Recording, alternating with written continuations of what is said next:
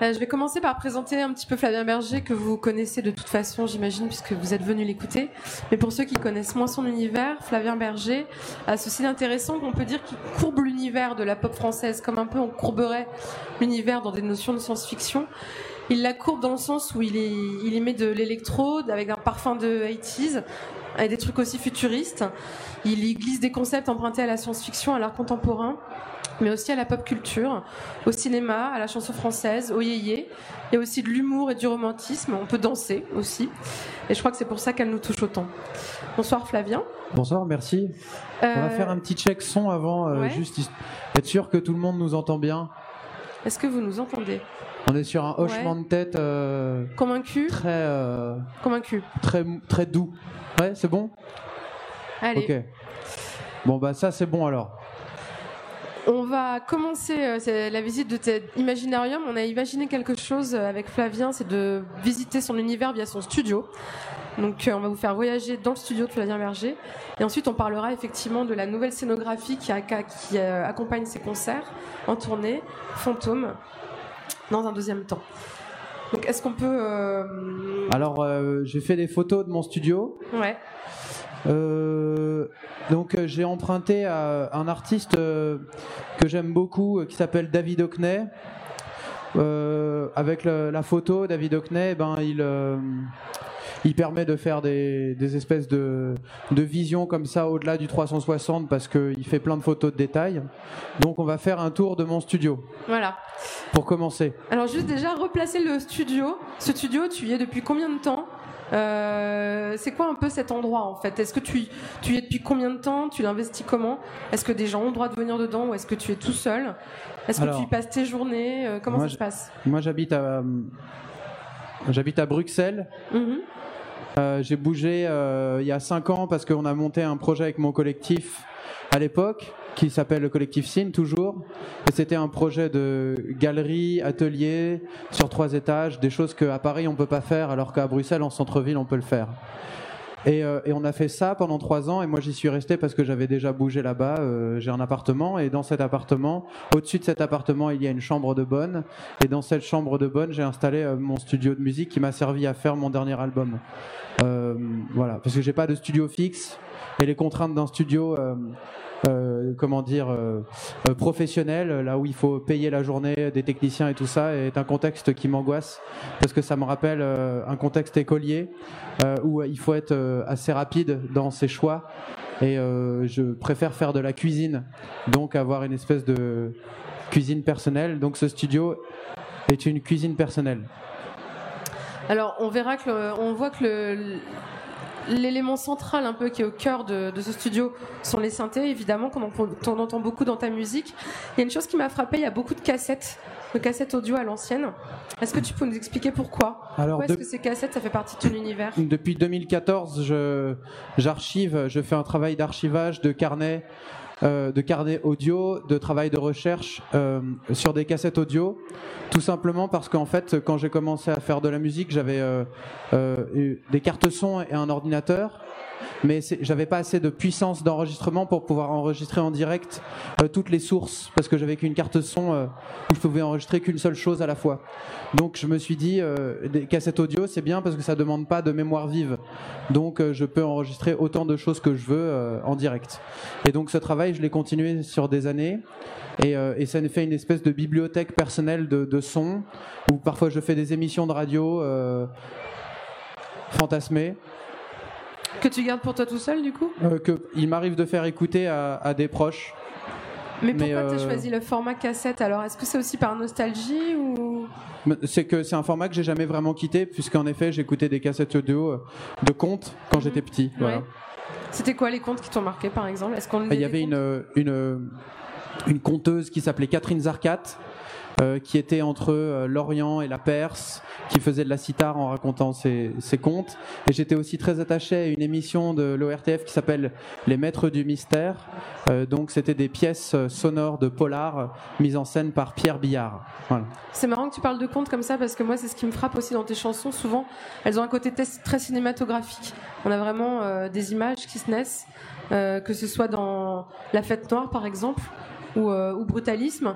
c'est important pour toi comme ça de concevoir les chansons ou même les albums comme des petites histoires?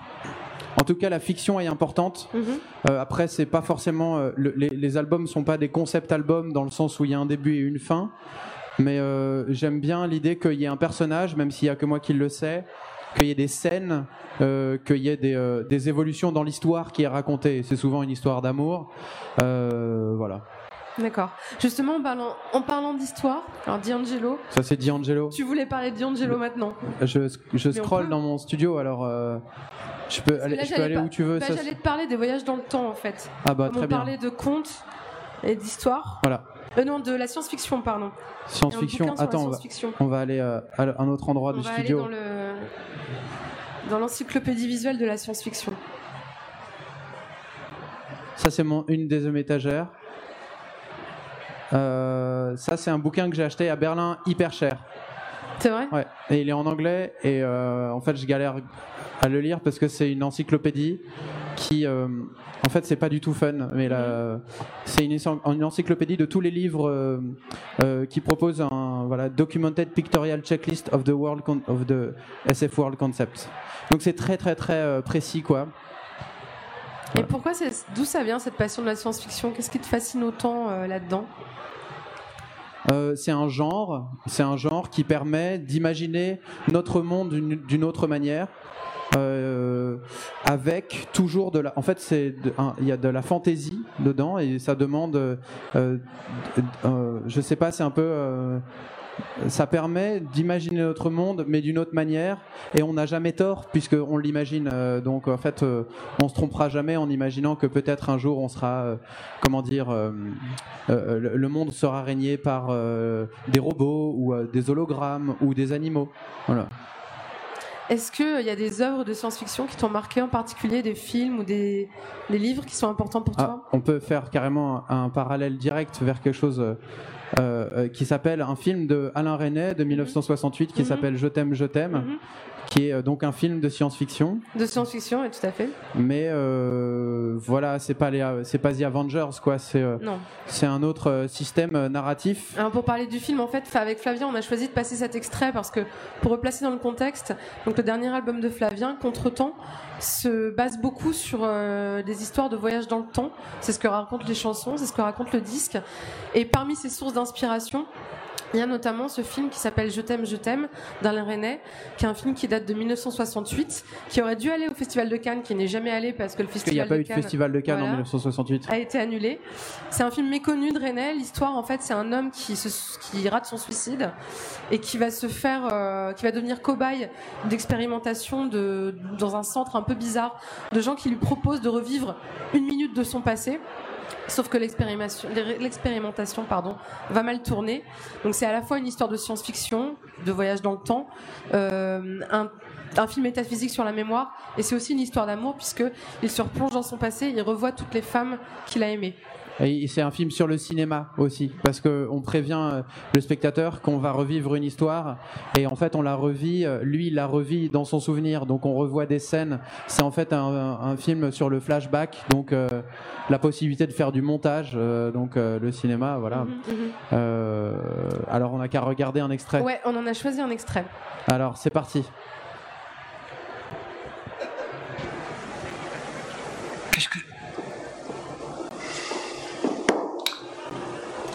3 heures de l'après-midi. Encore 3 heures à franchir. Il y a 3 minutes, il était déjà 3 heures. Dans 3 semaines, il sera encore 3 heures. Dans un siècle aussi. Le temps passe pour les autres, mais pour moi seul enfermé dans cette pièce. Ils ne passeront plus. Georges leur temps. 3 heures à tout jamais. Allô? Ah.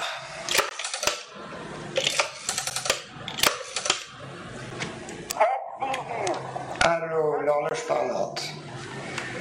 Je vous signale qu'au troisième top, il sera exactement 15h, 0 minutes, 0 secondes. Comment? D'accord. Demain à la même heure comme convenu. Euh, mes amitiés chez vous.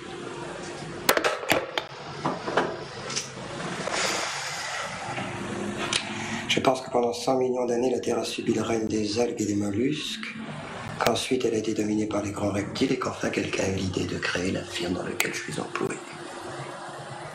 Je pense qu'à la vitesse de 100 000 km à l'heure, je file de ma naissance vers ma mort, que la Terre tournera sur elle-même pendant d'autres millions d'années sans moi, et que pourtant je suis là, accroché à ce crayon sur ce bolide de feu, à me demander comment convaincre un client que nous sommes désolés d'apprendre la perte de son colis expédié le 4 et que nous ferons l'impossible pour...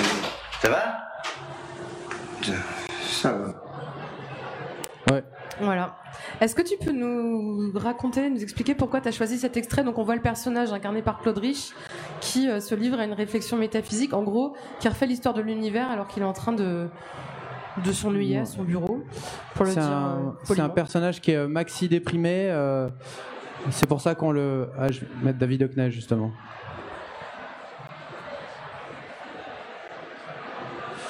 Euh, donc c'est un personnage qui est maxi déprimé. Et euh, voilà, et là sa dépression euh, se, se cale dans un moment où il fait euh, une espèce de méga dézoom, de distanciation par rapport au moment qu'il est en train de vivre, et il fait, il met en point d'orgue toute l'histoire de l'univers vers lui, son moment. Enfin, moi la première fois que je l'avais vu, ça m'avait extrêmement marqué parce qu'il contraint, il distend le temps, comme on le connaît, en une phrase en fait. Et en quoi tu peux, en quoi ça trouverait une résonance avec ton travail Euh, je crois pas que ça ait de résonance vraiment. Euh, J'évite de très loin la dépression, donc je, je m'en tiens. euh, Plutôt artiste heureux en fait, pas besoin de souffrance pour créer. Euh, on souffre, mais euh, disons que, enfin, on n'en parle pas. C'est pas nécessaire à la création. Pas besoin de te torturer pas pour, pour, moi. pour non, non, non, pas pour moi. En tout cas, mais j'aime bien ce film justement parce que c'est, il me, il me, il me tire vers des, des aspects de mon cerveau que je connais pas, quoi. Enfin, en tout cas, qui m'intriguent. Ce côté métaphysique notamment. Bah ouais. En fait, c'est ça. C'est un moment métaphysique, ouais, c'est vrai. Mhm, mhm, mhm. On va continuer à parler de voyage dans le temps parce que c'est vraiment quelque chose qui non seulement a influencé, a nourri tout l'album Contre-temps, mais en fait c'est un sujet qui te passionne depuis longtemps. Euh, ton mémoire de fin, de d'études, tu l'as consacré à un artiste qui s'appelle Paul Lafollet, dont on va parler. Donc Paul Lafollet, c'est un artiste américain qui est né en... Je vais retrouver ça dans mes notes. 41. Tu t'en souviens? Ouais, et qui est mort en 2015 Ouais. je crois, donc un artiste américain. Euh, ton mémoire, tu, donc c'était ton mémoire de fin d'études quand tu étais à l'école nationale de création industrielle. Ton mémoire, tu l'as rendu en 2011, je crois, Euh, 2013. 2013, pardon. Euh, j'en ai lu quelques extraits, je vais en lire quelques extraits parce que je trouve que ça parle bien de ton travail, notamment sur contretemps et de ta passion pour les voyages dans le temps. Tu dis que tu aimes les voyages dans le temps et la science-fiction parce que donc, comme tu disais, c'est partir de connaissances actuelles pour les placer dans un contexte différent, dans un ailleurs temporel ou spatial.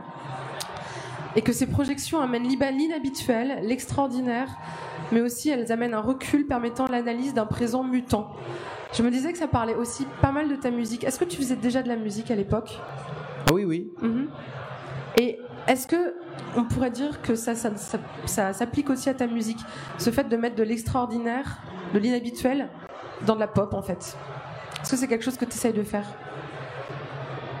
Euh, euh, Peut-être. En fait, c'est pas à moi d'en juger. mais Extraordinaire étant un terme euh, euh, amélioratif, quoi. Et, euh, et l'inattendu, peut-être. En tout cas, j'essaye de faire des, de trouver des, choses musicales que j'ai jamais entendues moi perso, quoi. Mais en effet, se servir de la pop, c'est une structure. La pop, on, la pop, on peut la définir. C'est de la musique qui dure trois minutes.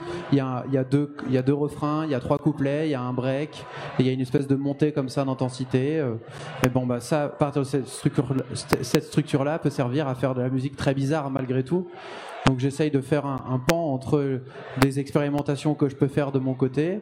Alors c'est de la matière, c'est du texte, c'est des accords, et, euh, et en même temps respecter l'oreille euh, radiophonique. En tout cas, c'est l'exercice de mon dernier album Mhm. et voir qu'est-ce que j'ai à dire là-dedans parce que la musique que j'écoute, elle est aussi pop. Mhm. Euh, j'écoute Michael Jackson, euh, j'écoute les Beatles. Euh, comme tout le monde, du coup, qu'est-ce que j'ai à dire euh, je, je veux pas les rejoindre, mais qu'est-ce que j'ai à dire dans ce truc-là que j'écoute depuis petit, quoi? Et dire quelque chose de nouveau aussi. Je pense non. Pour le coup, moi, je raconte des histoires d'amour euh, ou des histoires des sentiments humains. Je pense que je, me frotte à quelque chose dont on a toujours parlé, au, je crois. Mais le dire peut-être avec des sons, en tout cas, puisqu'ils sont à toi, ils sont forcément extraordinaires au sens différent. Ça, l'avenir le dira. Mmh, mmh, euh, mmh, on ne sait pas qu'on. Enfin, voilà. Il euh, faut aller dans le futur pour le savoir. Justement, on va voyager, continuer à voyager dans le temps en montrant justement une image de Paul Lafollet. Alors oui, je vais vous montrer euh, son tableau que j'ai analysé. C'est un tableau. Euh, Parce qu'en fait, ton mémoire portait sur ce tableau-là. Ouais, en fait, c'est un tableau que j'ai découvert à Berlin dans une expo qui lui était consacrée. C'est une, expo, quoi. c'est une exposition, il y a des tableaux et puis il y a ce truc-là. Euh, moi, je suis étudiant en école de création industrielle où j'ai rencontré Juliette qui va prendre la parole tout à l'heure. Pour faire, je commence à faire des ponts. Et je suis tombé sur ce tableau et je comprenais pas du tout de quoi il retournait. Et du coup, je, devais faire un mémoire et je me suis dit, et j'étais attiré par le voyage dans le temps et je me suis dit, je vais analyser ce tableau pendant un an pour essayer de comprendre euh, quel est le but de, de, cette œuvre. Et le but étant, en fait, c'est un blueprint, c'est un plan d'architecte d'une machine à voyager dans le temps. Donc, il construit un système pour euh, voyager dans le temps. Donc, euh, et quand je montrais ce tableau à des gens, personne n'était capable, que ce soit des ingénieurs, des designers, des graphistes, des artistes, des profs de yoga. Euh, personne n'était euh, capable de me dire euh, qu'est-ce qu'il voulait dire. Donc je me, suis perdu dans ce, travail pendant un an. Et donc j'y ai, récolté pas mal de, références. Il les donne en bas. C'est le mec, A.G. Wells, c'est le mec qui a écrit le premier roman sur la machine à voyager dans le temps. Alfred Jarry, Foucault, Bergson. Et c'était un voyage à la fois philosophique, technologique, euh, scientifique parce que j'ai dû me, taper euh, en fait de la physique pour comprendre le temps puisque le temps c'est de la matière. Euh, enfin voilà. Et en fait, je crois que j'ai été un peu traumatisé par cette expérience et qu'il a fallu que je traduise à, à, mon tour une expérience de voyage dans le temps et j'ai attendu mon deuxième album pour le faire. voilà.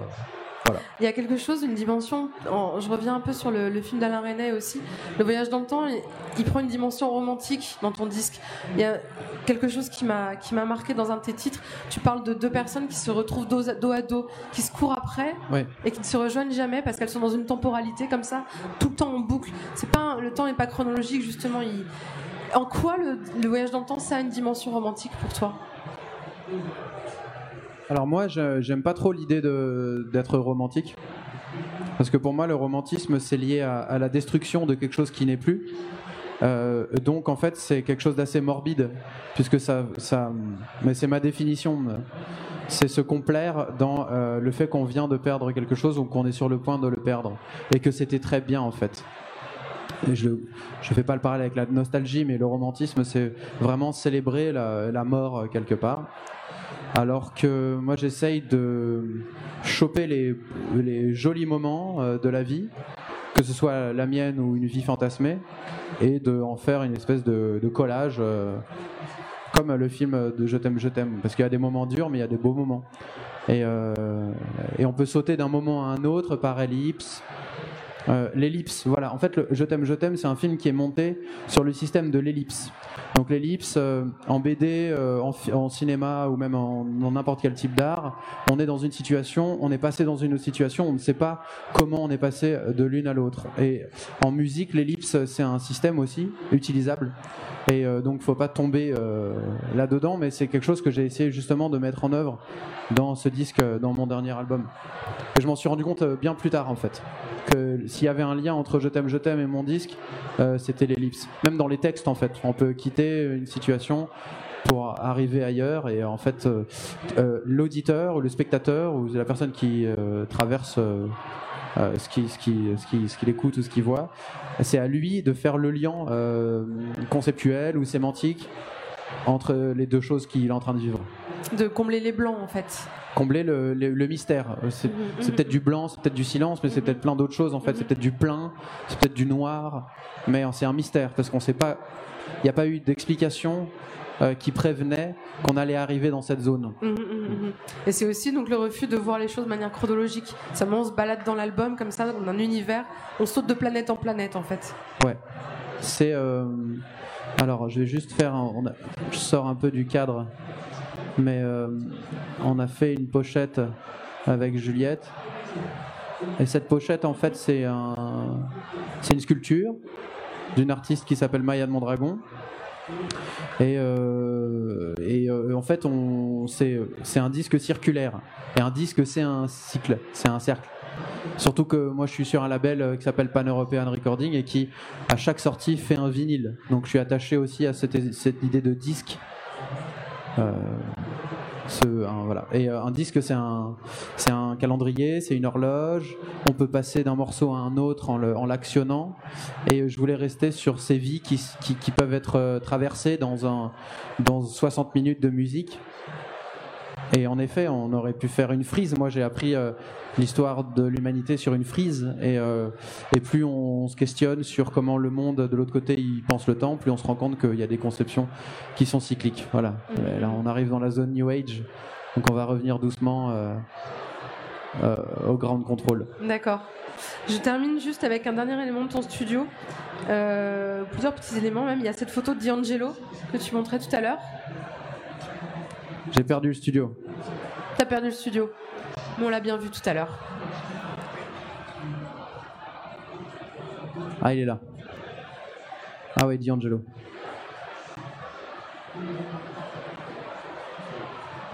Ouais, il est très très euh, très suave sur cette photo. Alors pourquoi donc cette photo suave de D'Angelo trône-t-elle dans ton studio?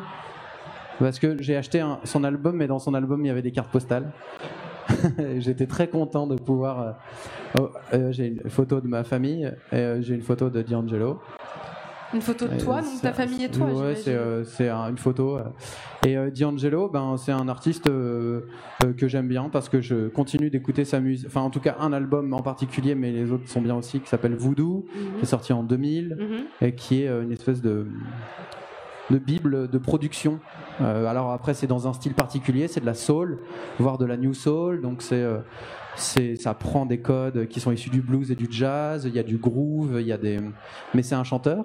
Là, il a une guitare, mais à l'époque, il joue pas encore vraiment de la guitare. Il est surtout pianiste et euh, pianiste d'orgue et de, et de clavier électrique et et je sais pas pourquoi, enfin mon grand frère m'a fait écouter ça, puis j'ai aimé, puis après j'ai décidé de d'en faire une pierre angulaire de, ma culture à moi, mais euh, c'est euh, de la musique que j'écoute beaucoup et c'est un chanteur et du coup il utilise sa voix euh, de manière assez nouvelle, par tuilage et nuages comme ça harmoniques. Et, et moi je sais pas très bien jouer du piano ou de- je joue pas de guitare par exemple, donc la voix est très vite un instrument d'expression instantanée, directe. Et, et j'ai confiance en le fait que la voix puisse être un instrument parmi une composition, je pense grâce à ce- cet artiste. D'accord. La voix donc intégrée à part entière. Ta voix, tu la changes du coup? Tu sens qu'elle change au fil de tes enregistrements? Qu'est-ce que tu apprends de nouveau sur elle? Bah, c'est au fil des enregistrements et au fil des concerts, je chante de plus en plus. Donc je prends de plus en plus de plaisir à chanter. Euh, c'est euh, quelque chose de, c'est euh, la voix, c'est musculaire et respiratoire. Donc en fait, c'est un organe, c'est un muscle. Quand on va prendre des cours de chant, on appelle ça l'instrument voix. Et donc c'est un muscle. Et, euh, et ça se travaille. Et plus, on est à l'aise avec sa voix, plus on, peut prendre du plaisir à chanter. C'est quelque chose que je découvre. J'ai commencé par faire de la musique sans vraiment savoir chanter. Et je me suis rendu compte que j'arrivais à me placer dans un certain, euh, disons, un certain échelonnage euh, fréquentiel. Euh, J'y arrive, je, suis plutôt à l'aise, j'arrive plutôt à chanter, juste.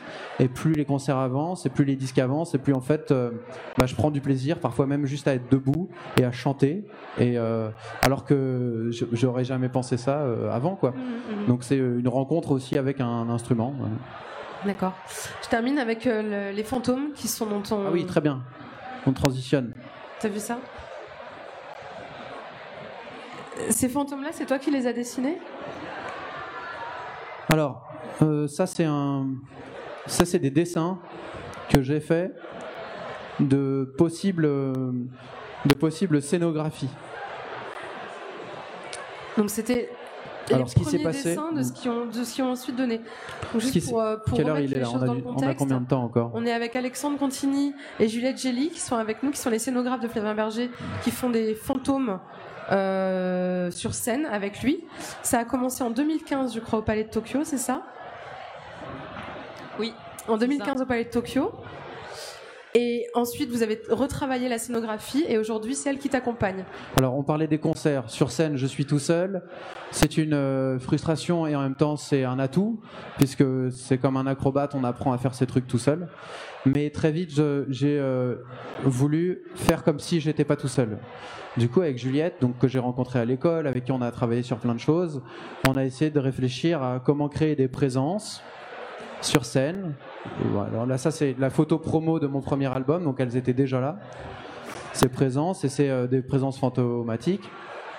Et, on a travaillé comme ça sur des années à créer des, euh, des robots, des, pardon, des fantômes qui en fait sont des robots. Je suis content d'en parler parce que c'est la première fois que j'en parle euh, publiquement et c'est un travail qu'on a fait ensemble depuis un an. Donc c'est parti. Alors, j'ai fait une fausse. non, oui, c'est un, c'est un projet qui est né, je me rappelle plus l'année, mais oui, en 2015, avec Raphaël aussi, qui est le, troisième scénographe. Et, euh, et le but, c'était de pouvoir euh, faire apparaître des gens euh, autour de Flavien, les faire réagir à la musique, les faire interagir avec le public d'une certaine manière. Et donc on avait commencé le projet à 3 et après euh, Alexandre nous a rejoint dans l'équipe. Peut-être qu'on peut montrer des, photos. Alors ça c'est le premier concert avec les fantômes.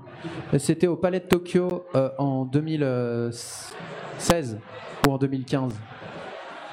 En fait euh, voilà. Donc là on s'est dit tiens on va faire une première scénographie. je suis désorganisé. On va faire une première scénographie et c'était faites ça. La technologie, c'était ça. Donc ils tournaient. En fait, l'idée c'était qu'ils montent, qu'ils descendent et qu'ils tournent. ce sont des robots, en fait, des robots. C'est des robots euh, euh, qui euh, mm. singent des fantômes. Ouais. Peut-être si tu peux remontrer l'image d'avant où on voit en transparence. En fait, le, tout le défi là-dessus, c'est de, de, faire qu'on ait l'impression que ça soit des, enfin qu'ils aient une personnalité. Le but c'est pas de recréer des humains, mais de leur donner une sensibilité et en même temps par moment euh, il y avait euh, leur, euh, leur âme, leur corps mécanique qui apparaissait. Ça, en, ça en fait presque des êtres de, oui, des êtres vivants comme un squelette, des êtres avec un squelette, une personnalité. Et donc ça, c'était la première version qui était, qui n'a été qu'une performance. Ça, ça n'a existé qu'une qu'une soirée. Et première mouture. Voilà. Et grâce à l'arrivée d'Alexandre, on a fait une donc ça, ça c'était les anciens. Ah voilà. Voilà là, Alexandre. Je suis désolé, j'ai pas fait de chronologie. Moi, je trouve ça bien. Ça tourne. Et ça, c'est un peu l'arrivée d'Alexandre. C'est euh... Alexandre, est-ce que tu peux nous donner la, ta fonction exacte? Je crois qu'on a discuté, Juliette a employé un mot intéressant tout à l'heure. Voilà. Un Mégatronicien. Mégatronicien. Donc qui pour moi est déjà un mot de science-fiction. Donc toi qui aimes la science-fiction, on est déjà dedans et dans le réel. Est-ce que tu peux nous expliquer quel est ce que ça constitue, ce que ça veut dire ce mot de mégatronicien? Alors, euh, en fait, quand je suis arrivé sur le projet, on m'a demandé si j'étais mégatronicien. J'ai répondu oui, mais je l'étais pas. D'accord. Et euh, le but était juste de, euh, juste entre guillemets, de fabriquer des robots qui étaient capables de euh, d'endurer une tournée et de euh, avec la grâce qui a été montrée au Palais de Tokyo. Et, donc du coup mon travail a été avec Juliette de, et Raphaël de recréer ces objets qui existaient déjà mais de les rendre viables et garder leur âme poétique, garder leur fonction euh, pour qu'il puisse euh, faire la tournée de Flavien et qu'on puisse euh, l'accompagner sur scène. Parce que du coup, effectivement, tout l'enjeu maintenant, c'est que c'est des, des j'ai presque plus envie de dire des objets parce que c'est presque des, justement des êtres comme ça habités d'une âme qui étaient à la base dans des endroits obscurs pour des performances. Là, tout l'enjeu, ça va être de les emmener en tournée, où ils vont, ils vont se produire à des moments où il fera jour. Donc, comment est-ce qu'on évolue? Je crois que c'est un spectacle, une scénographie qui évolue beaucoup. Quels sont les, futurs enjeux, en fait, là-dedans? Bah, le... Enfin, d'abord, là, on peut voir, c'est des tests. On était donc en résidence euh, à, la, à, la, campagne. Chez mes parents au pas trop chaud grâce aux murs très épais de la maison. Et en fait, on faisait des premiers tests avec les, les corps euh, robotiques. Donc ils sont recouverts d'un drap comme ça. Donc là, par exemple, on est sur un mouvement de twist. Et, euh, et parce que c'est une chose le robot, mais il a fallu justement dessiner les chorégraphies, Euh, donc à partir des. Moi, je trouve ça bien. Voilà. Et c'est- enfin, là, on voit des tests de LED. Enfin, en fait, il y a une euh, mise en forme, il y a des astuces euh, technologiques, il y a des astuces qui sont euh, purement mécaniques ou même visuelles. Et après, il a fallu faire des, des chorégraphies pour incarner les chansons.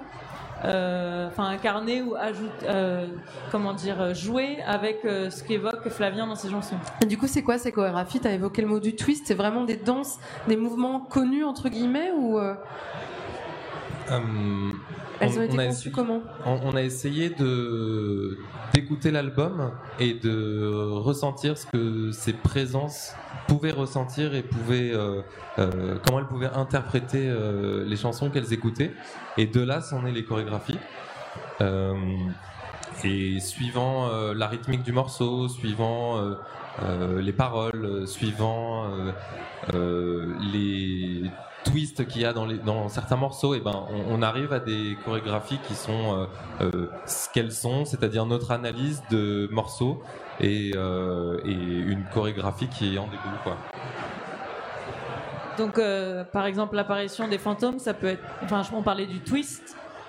Euh, c'est qu'il y a quatre fantômes qui étaient. Enfin, en fait, à la base, c'est des masses noires euh, sur le fond de scène. Il y a juste Flavien qui est éclairé au centre. Et à un des morceaux, on voit comme ça des, des masses se lever. Et elles se mettent à danser. Au début, on pense que c'est statique, mais Mhm. elles se mettent à danser. Donc, on est dans une interprétation des Claudettes un peu Mhm. on va dire. Ou des colonnes doriques euh, qui viendraient s'animer euh, avec ces chansons en fait. Donc c'est vraiment un espèce de- d'aller-retour comme ça. Alors qu'après, par exemple, euh, elles peuvent dessiner des montagnes. sur Pamplemousse, par exemple, il n'y a que deux montagnes en fond. Parce que c'est ce que nous évoquait à un moment le, le paysage sur la, sur la bouteille. de la chanson. ouais. En fait, euh, euh, je- moi je vais voir des concerts, euh, surtout depuis que je fais des concerts, puisque des fois je joue dans des festivals et il y a d'autres gens qui jouent, alors je peux aller voir leurs concerts. Et euh, et il y a vraiment un parti pris de la vidéoprojection ou de l'écran à LED ou de la barre de LED euh, qui est omniprésent. Alors j'ai pas de combat contre ça, mais moi en tant que spectateur, et je, et je propose pas une solution à ça, je suis pas en...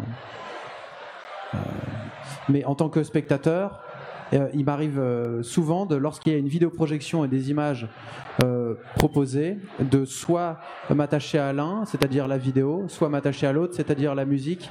Et j'ai jamais eu d'expérience cathartique, de contemplation, qui, qui me faisait voir le tout comme une espèce d'entité globale. Donc, quand il a fallu un petit peu penser une scénographie, parce que je pouvais pas juste me trimballer avec deux synthés et deux boîtes à rythme, eh ben, on a réfléchi à quelque chose qui soit de l'ordre du- du- de la cinétique. Donc, euh, comment on fait bouger euh, de la matière, comment elle réagit et comment en fait quelqu'un peut euh, la faire, la faire réagir en direct et que ce soit pas des vidéos préprogrammées quoi. Donc il y a un truc qui soit fait un peu sur le moment. Euh, et donc on a pensé à ces présences, que quelqu'un qui arrive dans la salle de, de concert comme ça, qui est en retard, qui arrive dans la salle de concert et qui voit le concert, que vraiment la- les trois premières secondes, ils se disent, oh, ils sont plusieurs sur scène. Puis après, en fait, il se rend compte que non. Que Mais il a cru, quoi. Mhm. Et alors, moi je me pose une question, c'est pourquoi avoir choisi la figure du fantôme? Ça aurait pu être des êtres euh, bizarres, des extraterrestres ou juste des, des, enfin, des ectoplasmes, je sais pas. Pourquoi le fantôme? Moi, Une question que je me suis posée, on parle du temps, le fantôme c'est lié au passé. Généralement, c'est les, les fantômes, c'est des fantômes de quelqu'un ou de quelque chose. Là, c'est des fantômes de qui, de quoi? Aucune idée. Bah, je pense que. Je pense que. euh, En fait, c'est des. Le fantôme, c'est une, présence en creux. Donc, euh, honnêtement, euh, je suis. Suis pas du tout dans une célébration de la mort euh, ou une réjouissance de la mort. Mais c'est un fantôme parce que dans notre culture, lorsqu'on met un drap sur soi, on fait penser à un fantôme. Euh, mais euh, pour moi, en fait, c'est mille fois plus des, euh, des derviches tourneurs que des fantômes, en vrai. Y a- on on m'a- on m'a beaucoup parlé du voyage de Chihiro. Il y a ce personnage dans le voyage de Chihiro qui, au début, est, est maxi méchant. Et après, il est maxi gentil, mais en fait, il est maxi méchant. Et on sait jamais trop s'il est gentil ou méchant parce qu'en fait, on a nos codes et il faut que ce soit manichéen, donc il faut qu'il soit bon ou mauvais, voilà. Et, euh, pareil, euh, je pense qu'un fantôme, c'est pas forcément triste ou gay. En fait, c'est des draps, quoi. Donc on appelle ça fantôme euh, parce qu'on peut pas ne pas appeler ça fantôme parce qu'en vrai c'est- la figure, c'est l'emoji fantôme quoi. C'est C'est le, oui, C'est l'idée qu'on symbole. se fait du, du- du fantôme. On n'est même plus dans le fantôme lui-même, c'est l'idée qu'on peut s'en faire. Mais en vrai, voilà, si c'est des fantômes, parce que si je suis tout seul, mais je suis avec des gens, mais ces gens ils n'existent pas vraiment, bah, euh, On est dans la vraie idée du fantôme. c'est des fantômes.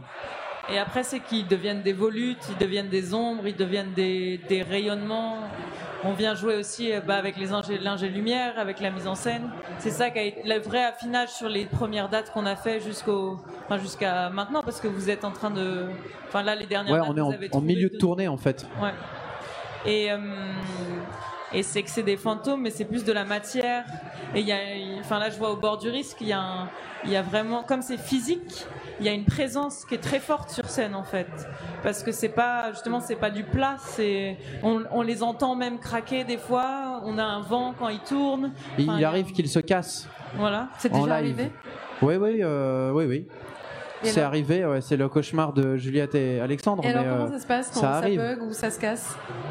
Eh ben, euh, on panique, je pense, au Mhm. début, pendant une petite seconde, et puis ensuite on se regarde tous et on se dit bon bah c'est cassé. euh, on continue le concert, c'est pas grave. Et puis Flavien euh, rebondit en disant les fantômes et un grand. C'est un dispositif qui est lourd tec- techniquement, logistiquement? Bah déjà c'est un, faut comprendre que c'est un dispositif qu'on a créé de toutes pièces, donc euh, qui est fragile, qu'on trimballe chaque week-end sur des milliers de kilomètres. Donc euh, ils prennent le chaud, le froid, l'humidité. C'est des objets euh, qui endurent beaucoup de choses alors qu'ils sont pas faits pour et qui du coup euh, nécessitent de la maintenance, des réparations. de la douceur lors des installations, etc. Et, voilà, et parfois ça arrive que ça casse, mais on trouve toujours des solutions pour que tout se passe bien, quoi. D'accord. Flavien, on- tu, tu m'expliquais que vous avez créé tout ça ensemble. Ouais. Et que, en fait, ton, ton esthétique ne t'appartenait plus. Tu Ah disais. oui, oui, complètement. J'aimerais que tu me parles de ça en fait. En quoi ton tu le disais de manière complètement li- libérée et joyeuse. Ton esthétique visuelle et même musicale ne t'appartient plus. Elle est le fruit de collaborations multiples. Est-ce que tu peux nous parler Alors. de ça, du fait que tu as envie, c'est ce désir d'ouvrir ton ta propre création à l'imaginaire des autres Moi, j'ai fait qu'un, j'ai fait qu'un seul de mes clips. Euh, c'est mon tout premier clip. C'est un clip de 20 minutes qui s'appelle euh, Gilded Glaze.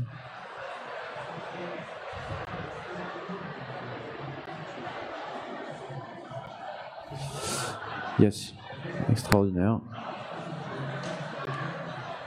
Et donc, euh, et très vite, j'ai voulu collaborer avec des gens.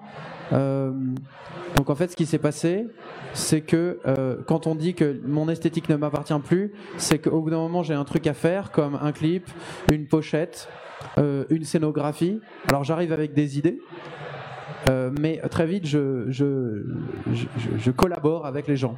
Et ce ne sont pas des gens qui réalisent quelque chose que je veux, c'est des gens qui viennent et qui s'emparent d'une idée, euh, par exemple d'un scénario ou d- d'une forme ou et euh, tout ce qui dépasse la musique en fait est toujours en collaboration avec des gens.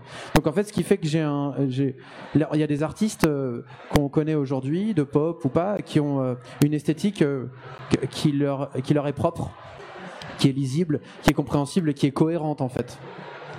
Euh, moi, j'admire ça, mais je crois que si on regarde mes clips vidéo, et puis après, si on regarde euh, les images qui constituent mon, euh, euh, euh, la manière dont je présente ma musique, et ben en fait, c'est très parcellaire et c'est lié à toutes ces invitations de collaboration que j'ai faites. Et ça fait un tout, cohérent ou pas, mais en tout cas, c'est ce qui me représente et c'est ce qui représente ma personnalité musicale. Et quand je dis que mon esthétique n'est pas la mienne, c'est que si moi demain je faisais mes pochettes, ou si moi demain je faisais mes clips, ça aurait une esthétique très différente de ce qu'il y a aujourd'hui. Et je dis pas mieux ou moins bien, je dis très différente. Je dis sans doute moins bien. parce qu'en vrai, euh, ça ressemblerait à un film euh, d'action des années 80 euh, tout le temps. D'accord. Et c'est pas bien. Donc c'est histoire d'apporter un peu plus de poésie et d'autres visuels. Ouais. Et même, est-ce que ce fait de que ton esthétique ne t'appartienne plus, est-ce que ça s'applique à la musique aussi? Ah non, pas du tout. Justement, c'est ce que ça, ça reste c'est en cours de, de phrase, je disais dès, que- dès que ça dépasse la musique. Par Voilà, contre, la ça. musique, c'est moi qui ai les clés. Mhm, mhm. La musique, c'est moi qui la produis, c'est moi qui l'arrange, c'est moi qui la compose, qui l'écrit et qui l'interprète. Et c'est mon seul euh, domaine. Donc, euh, au bout d'un moment, je peux pas non plus euh, prétendre à être. euh, enfin, voilà. euh, faut, faut collaborer, quoi. C'est, c'est, c'est une écologie. Enfin, c'est écologique. Après, pour euh, rebondir sur ce que disait Flavien, je pense qu'il a un univers qui est très fort à travers euh, ses chansons et le, ce qui va déli- délier même, euh, même sans parole. Et, euh, et que même si les, les esthétiques peuvent être différentes, on sent que c'est une communauté qui, est, qui est quand même très rapprochée. C'est pas, on passe pas du tout au tout et il y a plein de, de, de rebonds on a beaucoup développé des, des, des, des symboles aussi qui se retrouvent parce que par exemple C'est les symboles qu'on voit sur la pochette notamment les symboles qu'on voit sur la pochette ou par exemple pour Léviathan il y a peut-être eu je sais plus combien enfin tout a été clippé enfin il y a eu des clips pour chaque chanson mais il y avait une direction artistique par euh, Robin euh, Flavien et puis euh, avec moi aussi par rapport à la pochette mais en fait c'était le but c'était de, de de disséminer plein de petits indices comme un univers une cosmogonie qui se retrouve au fur et à mesure en fait Mhm, mhm. donc même, enfin, c'est, euh, il laisse les gens s'emparer de l'image, mais il y a, mais ça Il y a un univers un qui est tout. cohérent. Ouais, voilà. Mhm, mhm. Et J'ai l'impression aussi que c'est un univers en pleine expansion parce qu'effectivement, on retrouve des codes, ces chansons qui sont qui ont pour titre des un chiffre qui se répète 6 6 6 6 6 7 7 7 7 7 8 8 8 sur le fil des albums. Euh, les symboles dont tu parlais. Et justement, ça m'intéresse de savoir vous qui êtes extérieur et intérieur au travail de Flavien, comment vous le définiriez cet univers? En fond, par exemple, une collaboration. euh, quand j'ai proposé à Juliette euh, de faire euh, la pochette de mon premier album Léviathan, elle m'a offert un fanzine avec plein d'images de choses dont on avait discuté, glané. donc l'univers aquatique, l'univers de, de la fête foraine, des parcs d'attractions, des parcs d'attractions aquatiques, du thème des abysses, de la recherche scientifique sur nos fonds marins, le voyage déjà, le voyage en, en roller coaster dans des univers différents, le fun, le mystérieux, le suranné, le, le, le, le glitch, euh, Zaminelli. euh, le c'est la- voyage. définition de l'univers de Flavien. En fait, c'est la curiosité pour des trucs qu'on trouve jolis. Euh, on trouve un truc joli, euh, ben on va faire attention à ce truc et on va, on, on va le porter en étendard euh, le temps de notre contemplation, quoi. C'est des explorations. L'exploration, alors, ce que vous trouvez beau esthétiquement, mais quand même avec une prédilection pour la science-fiction, côté science-fiction. Ouais, mais je crois pas que ça s'entende en fait quand on écoute euh, ma musique, ce truc de science-fiction.